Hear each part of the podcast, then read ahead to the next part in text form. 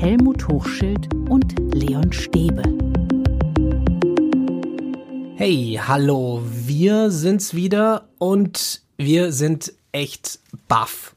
Erstmal vielen Dank fürs Zuhören, vielen Dank für eure Nachrichten.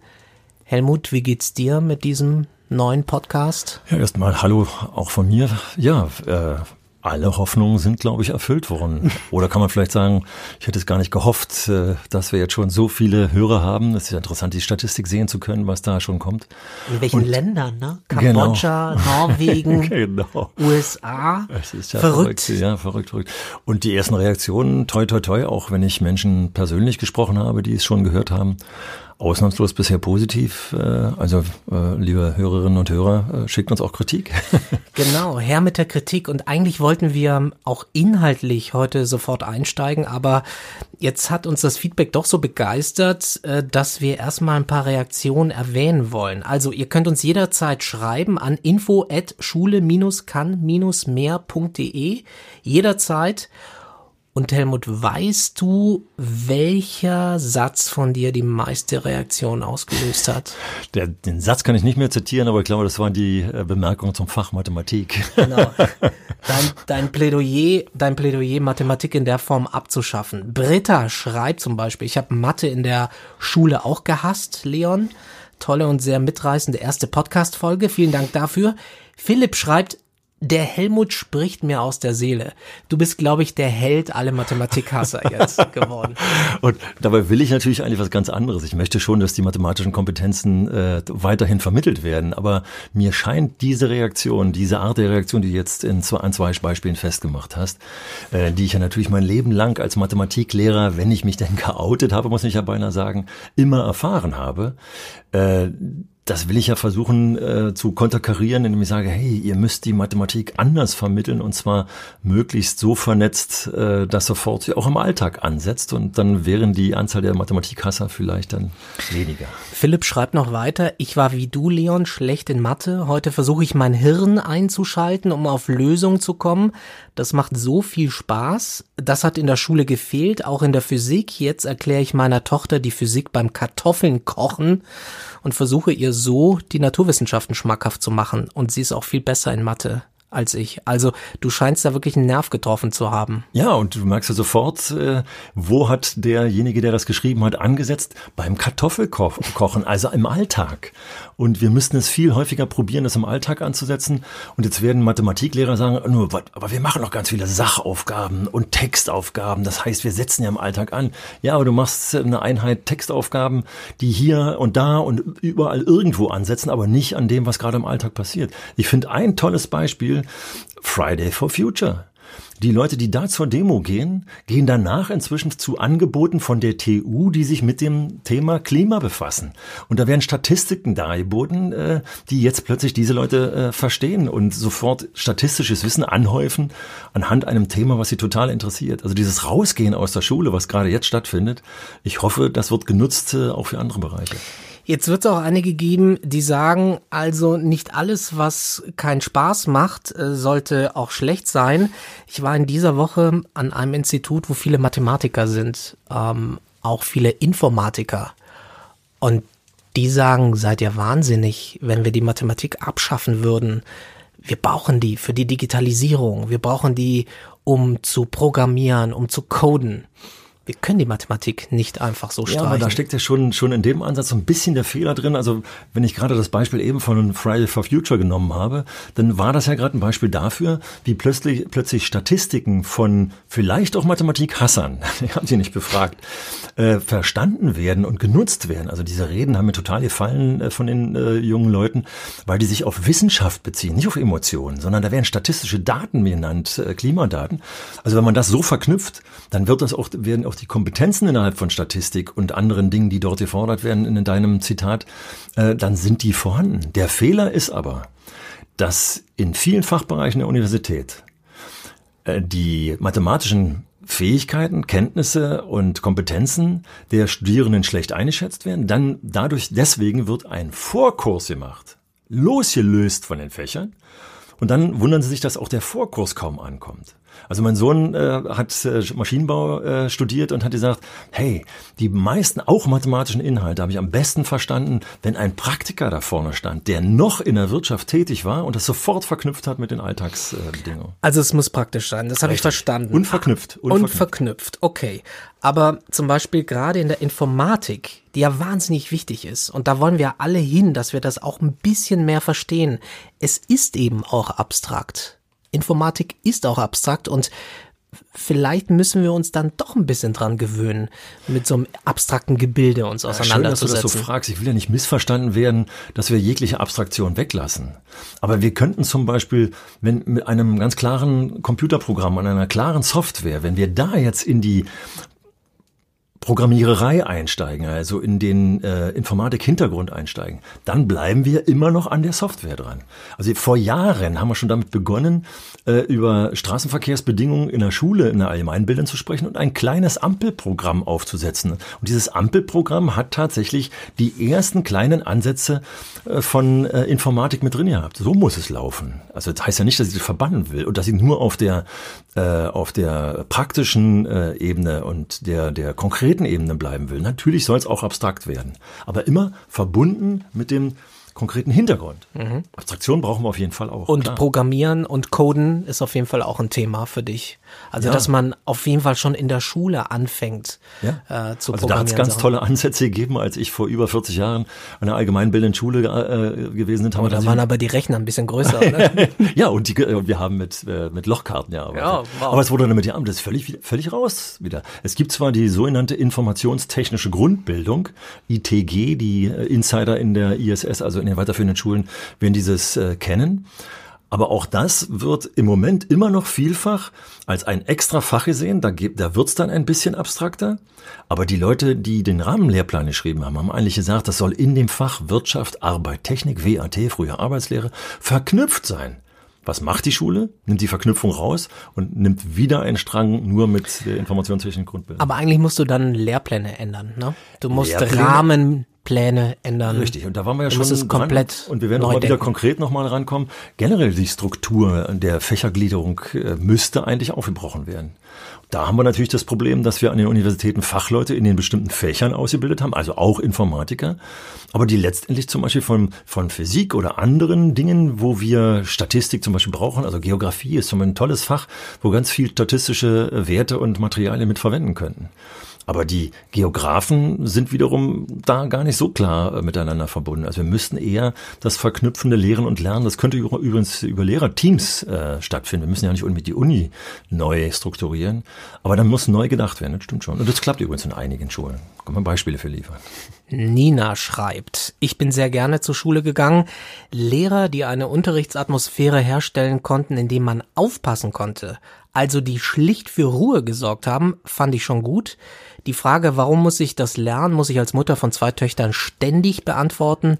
Bei Mathe fällt mir das auch echt schwer. Und jetzt Achtung, ich habe mich erwischt, dass ich ähnlich dachte wie du, Leon. Mir waren die strengen Lehrer auch manchmal lieber als der Kumpeltyp. Ach, ein ganz komplexer Ansatz, der damit mhm. äh, aktiviert und ich mal schauen, wie ich das in, in Kürze hinkriege, weil ich glaube, solange Schule so, in, äh, so funktionierte, wie sie teilweise heute noch funktioniert und wie äh, du, du, der du ja ein wenig jünger bist als ich, das erlebt hast und ich ja sowieso, wir haben hierarchische Strukturen gehabt.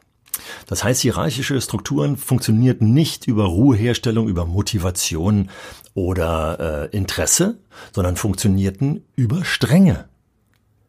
Wir haben heute eine demokratische Gesellschaft, wo das mit der Hierarchie eben ja nicht so klappt. Wir wollen es teilweise gar nicht. Und deswegen muss es über Motivation und den Inhalt klappen, über interessante Inhalte. Und ich habe es tatsächlich erlebt. Äh, 25 Jahre an der Hauptschule tätig und das waren hier in Westberlin die ähm, Auswahl der eher schwierig, schwierigen und problematischen Schüler. Wenn wir dann äh, komplexe und interessante und alltagsrelevante Aufgaben, zum Beispiel im Fach Arbeitslehre, sogar in der Werkstatt hergestellt haben. Und das heißt nicht nur praktische Arbeit, sondern die haben auch Buchführungen in ihren Schülerfirmen gemacht. Stichwort. Da war Ruhe und Interesse. Und zwar nicht über Hierarchie, Druck und Strenge, sondern über Motivation und Interesse. Ich frage mich, ob das wirklich funktioniert. Also Was ist eine gute Lernatmosphäre? Doch erst dann, wenn eine gewisse Aufmerksamkeit herrscht. Und muss ich die als Lehrkraft nicht herstellen? Natürlich, natürlich, natürlich. Ist nur die Frage, wie, ob das über Stränge laufen muss. Weil dann hast du, ich überspitze mal, Kasernenatmosphäre. Das ist Strenge. Das, also wenn ich äh, befehle, dass du ruhig zu sein hast, dann habe ich gefälligst ruhig zu sein. Nee, ich versuche das lieber eher so zu machen, dass ich sage, wenn du jetzt nicht aufpasst, wenn du mir jetzt nicht zuhörst, dann kannst du die interessante Aufgabe nachher nicht lösen. Und hier, schau mal, da, hier ist das Material für diese interessante Aufgabe. Und das funktioniert immer? Wirklich? Na, immer natürlich nicht. Wir wollen jetzt hier keine. Nehmen wir mal an, ich wäre ein ganz schwieriger Schüler gewesen. Du wärst mein Lehrer gewesen. Ja. Wie hättest du mich aufmerksam Na, gemacht. Indem ich zum Beispiel erstmal eine, eine Stärkenanalyse hinkriege. Wofür, wofür interessiert sich denn der kleine Leon eigentlich? der kleine Leon interessiert sich für Fußball? Sollte ich vielleicht noch ein paar Aufgaben hinten basteln? Oder ich glaube nicht. nee, also da gibt's tausend Kniffe. Das jetzt in aller Kürze zu machen, äh, ist eine schwierige Geschichte. Zum Beispiel auch, wenn ich in der Klasse, wenn ich die gut organisiere, man nennt das heutzutage Classroom Management, da gibt es auch Aufgaben, die zum Beispiel nur dazu da sind, dass die Ordnung begleitet wird. Da gibt es zum Beispiel Zeitnehmer in der Klasse. Das ist eine Grundschulklasse, es kann aber auch eine wissenschaftlich arbeitende Sekundarstufen-2-Klasse sein. Und da ist einer dafür zuständig, dass so ein gewisser Zeitrahmen ein, äh, eingehalten wird. Und jetzt habe ich den schwierigen Schüler mit einer Stoppuhr ausgestattet, weil er sagt, also bist du so nett und gibst hier mal ein Zeichen und da schwingst die Klingel oder was weiß ich, äh, wenn es soweit ist. Allein das, also Verantwortungsübergabe mit einfachen Dingen, fängt den Schüler ein. Oder eine andere, eine andere Methodik, die ich häufig auch in meinem, gerade auch im Mathematikunterricht angewendet habe, wenn die Schüler also tatsächlich drei, vier überhaupt nicht wollten. Dann habe ich es geschafft, die so weit zu kriegen, dass ich gesagt habe, okay, das sind jetzt hier Aufgaben zum Beispiel, die da und dafür wichtig sind, also meinetwegen für den Physikunterricht. Wenn du die jetzt nicht mitkriegst, dann hast du echt ein kleines Problem. Aber wenn du der Meinung bist, du brauchst das nicht, dann tu mir den Gefallen, setz dich hinten hin. Ist mir egal, womit du dich befasst. Hauptsache, du behältst Ruhe. Und was mir dann ganz oft gelungen ist, auch nicht immer, aber ganz oft gelungen ist, dass vorne die Aufgabenstellungen so interessant waren, dass sie sich hinten wieder von ihren Stühlen gelöst haben. Dass sie dann doch wieder dran geblieben sind. Ja, genau, genau. Und mhm. zwar häufig über Kommunikation. Also da ist eine Gruppenarbeit äh, äh, durchgeführt worden nach der Einführung. Bei der Einführung wollten sie nicht zuhören. Mhm. Als die Gruppenarbeit begann, stellten sie plötzlich fest, oh ja, da habe ich ja doch Lust. Und mit dem würde ich ja sowieso ganz gerne zusammenarbeiten. Also du merkst, das ist so vielfältig, dass man kein klares Rezept geben kann, sondern es gibt ganz vieles. Und eins will ich doch noch dazu sagen und da werden wir ja in einem der nächsten Podcasts auch drauf eingehen. Generell das soziale Lernklima ist ein total wichtiges. Weil wenn ich in eine Schule reingekommen bin und merke, dass ein absolut tolles soziales Klima, die können gut miteinander umgehen. Und ich habe deshalb das schon mal, glaube ich, dieses Beispiel gebracht, dass ich dann angesprochen werde, weil ich Fremder bin.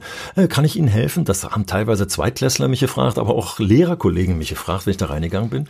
Das ist so ein kleines Ding des, des Klimas, das da wahrgenommen wird. Da braucht vielleicht jemand Hilfe. Und wenn das im Klassenraum klappt, dazu brauche ich natürlich Strukturen wie wöchentliche ähm, äh, äh, Klassenparlamente oder ähnliche Dinge, die da immer stattfinden, um auch das Soziale zu klären, dann hast du ein soziales Klima, was automatisch eine gemeinsame Arbeit äh, toll als Grundlage hat. Na gut, also.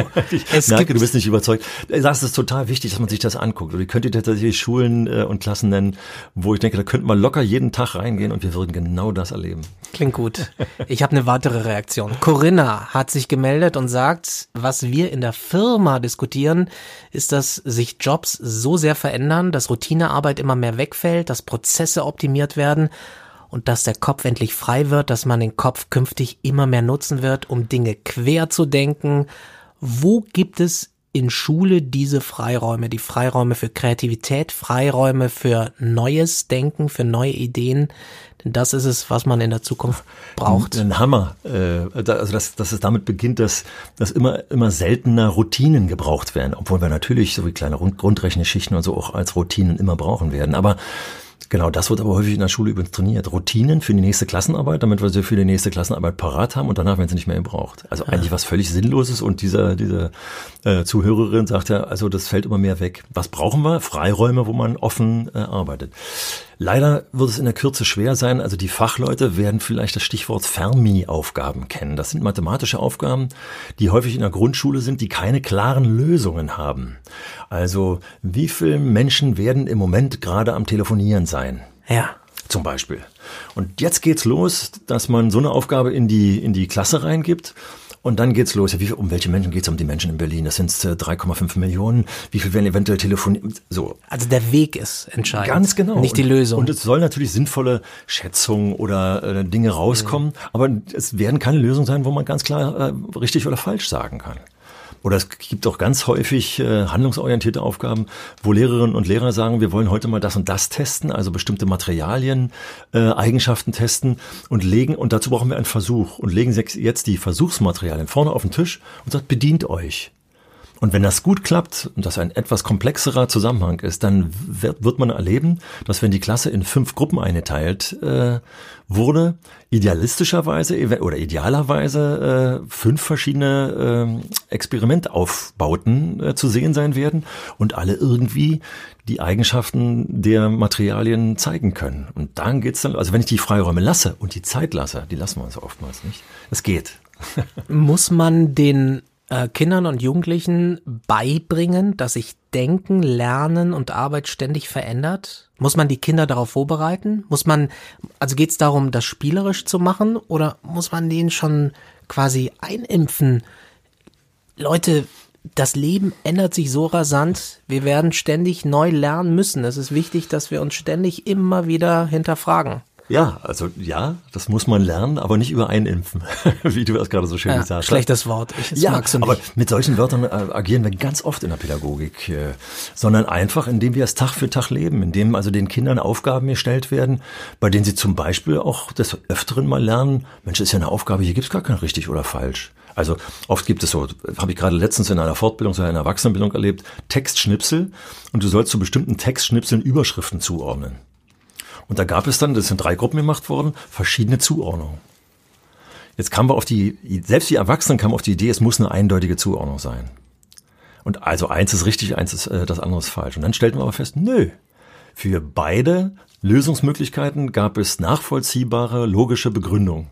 Also sind beide Möglichkeiten möglich tatsächlich. Hm. Aber wir sind von Schule immer gehen davon aus, nee, es muss genau eine sein. Nein, je mehr wir diskutieren können über solche Sachen, und das, wenn ich das tagtäglich, und das habe ich tatsächlich in guten Schulen, auch in Grundschulen bereits gesehen, wenn wir das tagtäglich machen, dann ist da nichts eingeimpft, sondern dann merken die Kinder, dass man über Lösungen immer wieder neu nachdenken muss. Es gibt eben keinen Königsweg, der immer der gleiche ist, der eine zu einer Routine wird, sondern ich muss jedes Mal neu denken und äh, dann komme ich dann in der Kommunikation mit den anderen und zu einer Das Lösung. ist das Problem, dass Schule zu routiniert abläuft. Zum Beispiel. Die Abläufe. Klar. Na, gerade die Tatsache, dass doch immer noch Lehrkräfte äh, sagen, Mensch, ich kann mir die Arbeit dadurch vereinfachen, dass ich zehn Jahre lang immer das gleiche Fach in der gleichen Klasse mache. Dann kennen wir doch alle noch auch noch Lehrkräfte. Ich hatte übrigens einen Lehrer, der hat jedes Jahr die gleiche Klassenarbeit geschrieben. Ganz genauso. Und wenn man wusste, hat man sich die Klassenarbeit vom Vorjahr geholt. Und das ist ein No-Go. es zeigt erstmal, wie, wie dumm teilweise die Schülerschaft hier halten wird. Äh, weiß nicht, ob, ob du das damals dann schon frisch mitgekriegt hast oder später. Natürlich nicht. Ich habe diese Möglichkeit überhaupt nicht genutzt. Ja, ja. ja, ja, alles klar. Also dann warst du intelligent genug, das zu durchschauen. Das passiert ja vielfach nicht und weil es äh, vielfach nicht passiert. Das war übrigens ein Grund, die Klassenarbeiten sollen laut Schulgesetz äh, tatsächlich auch zurückgegeben werden nach einem Jahr. Also die mhm. sollen gar nicht aufgehoben werden, schon aus Datenschutzgründen nicht, sondern soll den Schülern angeboten werden. Da gab es tatsächlich Kollegen, äh, schon eine Weile her das Beispiel, vielleicht gibt's die gar nicht mehr, glaube ich zwar nicht, aber die sagt, nein, kann ich doch nicht rausgeben, ich will doch die wieder benutzen. Nee, das ist ein No-Go. Ich muss Aufgaben immer wieder anpassen. Natürlich kann ich gleiche Aufgabenformate immer mal wieder benutzen aber immer wieder auch in anderen Zusammenhängen, damit eben nicht diese Routinen, wir waren ja bei Routine, nicht, dass die nicht einreißen. Keine Routinen, bitte. Ein weiterer ah, Philipp. Keine Routinen, da werden uns wahrscheinlich wieder viel ins äh, Wort fallen, aber Routinen müssen seltener werden, als sie jetzt sind. Okay. Das Leben ist keine Routine. Ein weiterer Philipp schreibt, wir haben in Deutschland teilweise ein segregiertes Schulsystem, wo vor allem nach sozialer Schicht, Schrägstrich Milieu segregiert wird, was sich dann manchmal wiederum mit ähnlichen Herkunftsbiografien vermischt. Ich meine hier gar nicht die klassische Schulstrukturdebatte, sondern wirklich das Thema Segregated Schools. Wie schlimm ist das Phänomen aus deiner Sicht? Wie weit fortgeschritten ist das? Also ich bin ja kein Pisa-Fan, aber äh, Pisa und die Folgeumfragen haben natürlich immer wieder ergeben, dass unser deutsches Schulsystem tatsächlich das als einen großen Mangel hat, dass es stärker äh, die Segregation fördert und erhält vor allem. Also es kommt niemand aus seiner, wenn wir hier von Schichten reden, so wie es der äh, Hörer gehört, gemacht hat, es kommt niemand so schnell aus einer Schicht raus und aus einem Niveau und das kann es natürlich nicht sein. Es gibt Schulen, ich erinnere mich noch sehr an, äh, sehr gut an einen tollen Film äh, Pädagogik am Wendekreis. Das war nach der ersten PISA-Debatte. Da wird ein äh, Stockholmer Schulleiter gefragt von einem deutschen Journalisten, Mensch, wie schaffen Sie das, obwohl Sie so viele äh, migrantische Schüler hier haben, so tolle Ergebnisse, trotz der Tatsache, so tolle Ergebnisse zu erzielen? Und er sagt dann, es scheint ihm eine typisch deutsche Frage zu sein, nicht trotz, sondern wegen der Vielfalt äh, erzielen Sie so gute Ergebnisse. Ich glaube, solange wir es noch so negativ behaften, haben wir das Problem. Denn meine These inzwischen in der Ausbildung, äh, locker rund 160 Berliner Schulen durch die Ausbildung kennend, stelle ich eine These auf, die nicht hundertprozentig statistisch geprüft ist, aber je problematischer das Schülerumfeld ist, das soziale Umfeld einer Schule ist, desto äh, innovativer, kommunikativer ist die Pädagogik. Also es gibt richtig Schulen, einer desto mutiger ist man vielleicht auch. Zum Beispiel, der muss man auch sein. Also gerade, wir waren, ich bin ja 25 Jahre Hauptschullehrer und Hauptschulleiter auch gewesen. Gerade weil es so schwierig war mit den acht Prozent schwierigsten äh, Schülern äh, Berlins, so sah es jedenfalls aus, wenn sie ja von der Grundschule kamen zu arbeiten, war klar, mit der herkömmlichen, her, herkömmlichen Pädagogik kommen wir nicht klar. Und damit haben wir so Dinge wie Schülerfirmen, fächerübergreifendes Arbeiten, andere Strukturen, Doppelsteckungen äh, dazu zu nutzen von Lehrern, also zwei Lehrer in einer Klasse, indem wir Teamarbeitsstrukturen äh, dramatisch ausgeweitet haben. Und das war die innovative, äh, gesellschaftsrelevante Pädagogik. Faktisch ist es aber so, wir haben ähm, Gymnasien, wo bestimmte Eltern ihre Kinder hinschicken. Wir haben äh, immer mehr private Schulen, wir haben christliche Schulen, wir haben schon ähm, Schulen, die von bestimmten bestimmten Milieus, sagen wir mal, gezielt angesteuert werden. Mhm. Und ähm, das ist doch, das ist doch das Problem. Ja, aber wir können es aufbrechen. Also ich erzähle immer wieder von dem schönen Beispiel aus Neukölln Nord, wo man tatsächlich äh, ist, da ist das äh, durch eine gute Pädagogik, äh, eine Reform, ein reformpädagogischer Ansatz, eben interessanterweise auch mit jahrgangsübergreifendem Unterricht in Klasse 1 bis 3 und 4 bis 6, ist es geschafft worden, dass im Neukölln Nord Grundschulen normalerweise mit 95 Prozent Schülerschaft ausgestattet waren, die migrantischen Hintergrund hatten, also oftmals auch Sprachprobleme, oftmals gepaart eben auch mit den sozialen Problemen und äh, Schülerinnen und Schüler hatten, die eben äh, äh, deren Eltern aus äh, Unterstützungsmechanismen unserer Gesellschaft versorgt waren. Also ein schwieriges Klientel. So, es gab aber eine Schule als Beispielschule, die hat eben Reformpädagogik gemacht und plötzlich äh, sank der Anteil äh, derjenigen, die staatliche Unterstützung hatten, sank der Anteil äh, der Kinder mit Migrationshintergrund. Und äh, nur weil bildungsnahe Eltern plötzlich nicht wegzogen, sondern sagten, nee, jetzt kann ich ja hier bleiben. Hier gibt's ja eine Schule, äh, die zum, eine gute Pädagogik machen. Also hier gleicht sich dann plötzlich auch soziales Umfeld aus.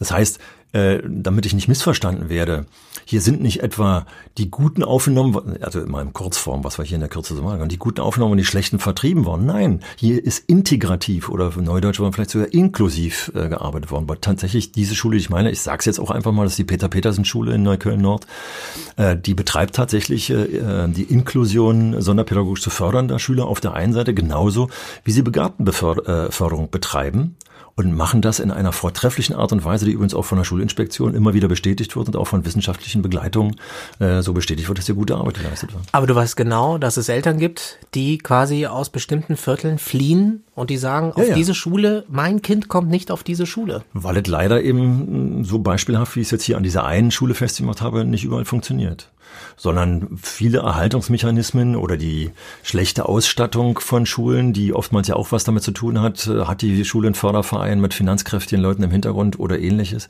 äh, dass das nicht klappt und dann ist es genauso. Und solange wir das nicht aufbrechen können, also wir zum Beispiel die Pädagogik nicht in allen Schulen befördern können, so wie hier die beschriebene Schule, solange wird es leider so bleiben, wie du es beschreibst.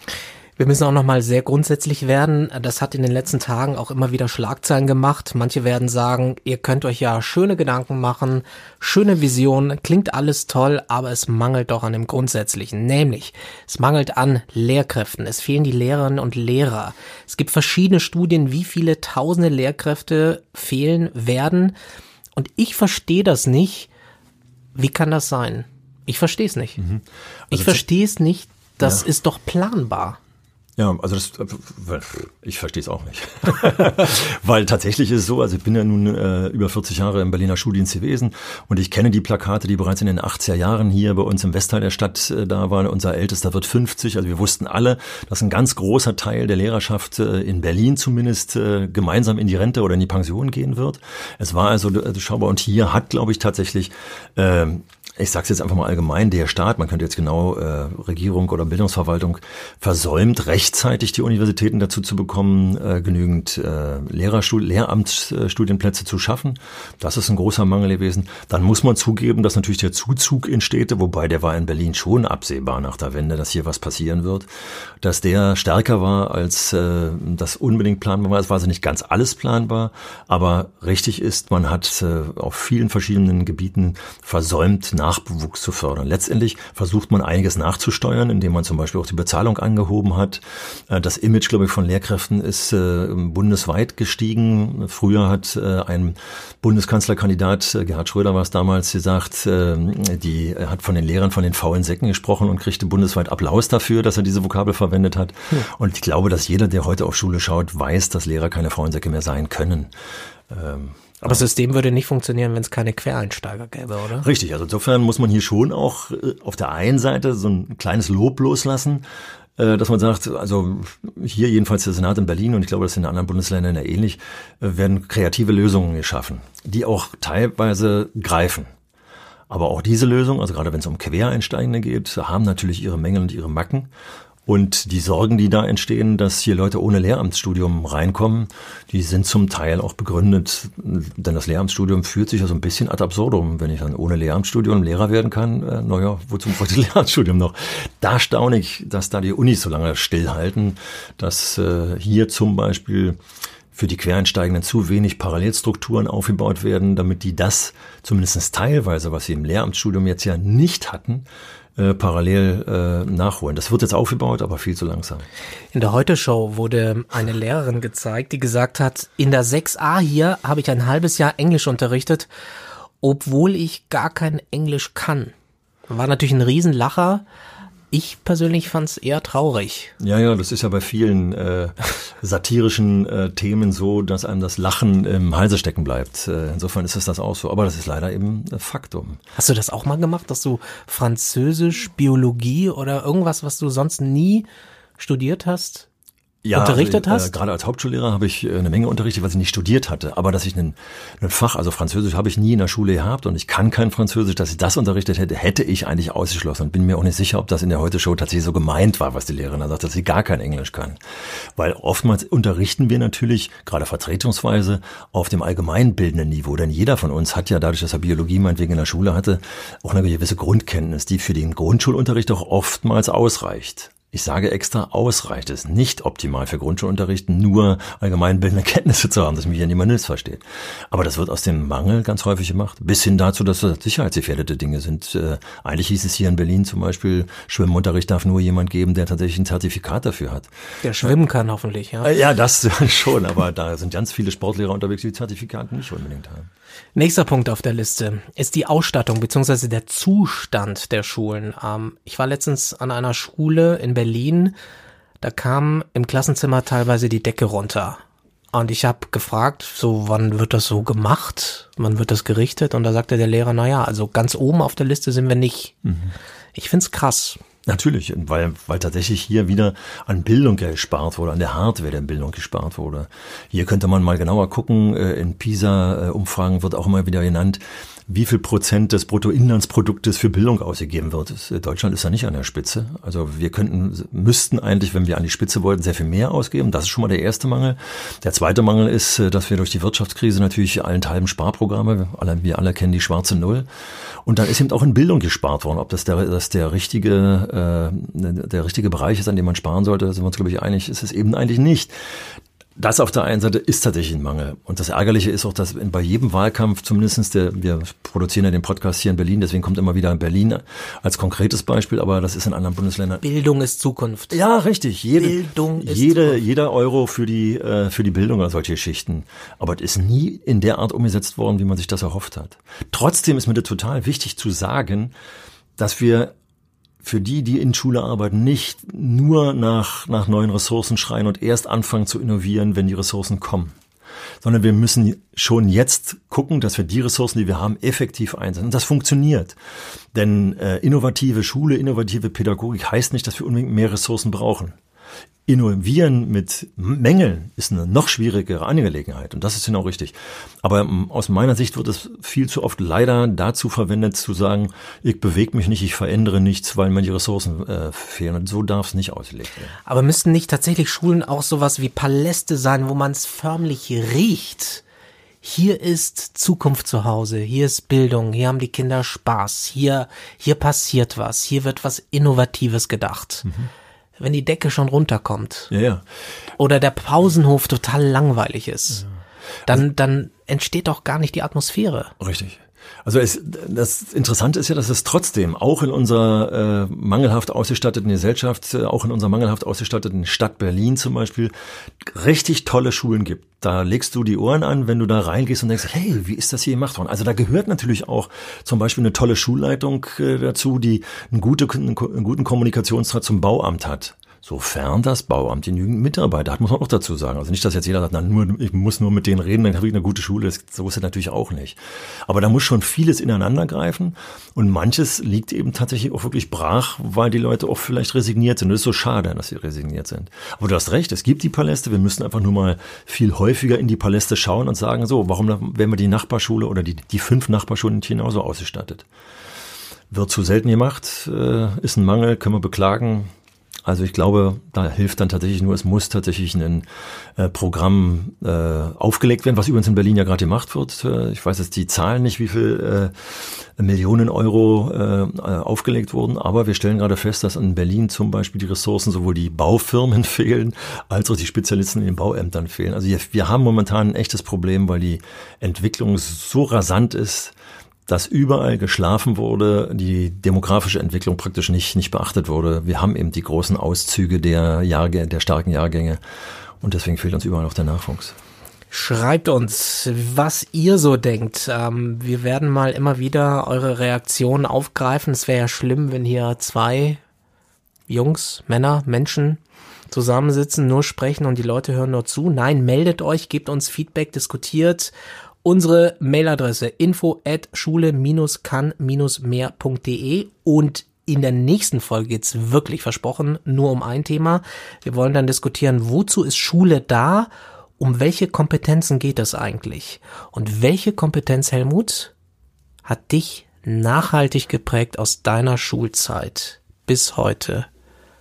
Hast, fällt dir da irgendwas ein?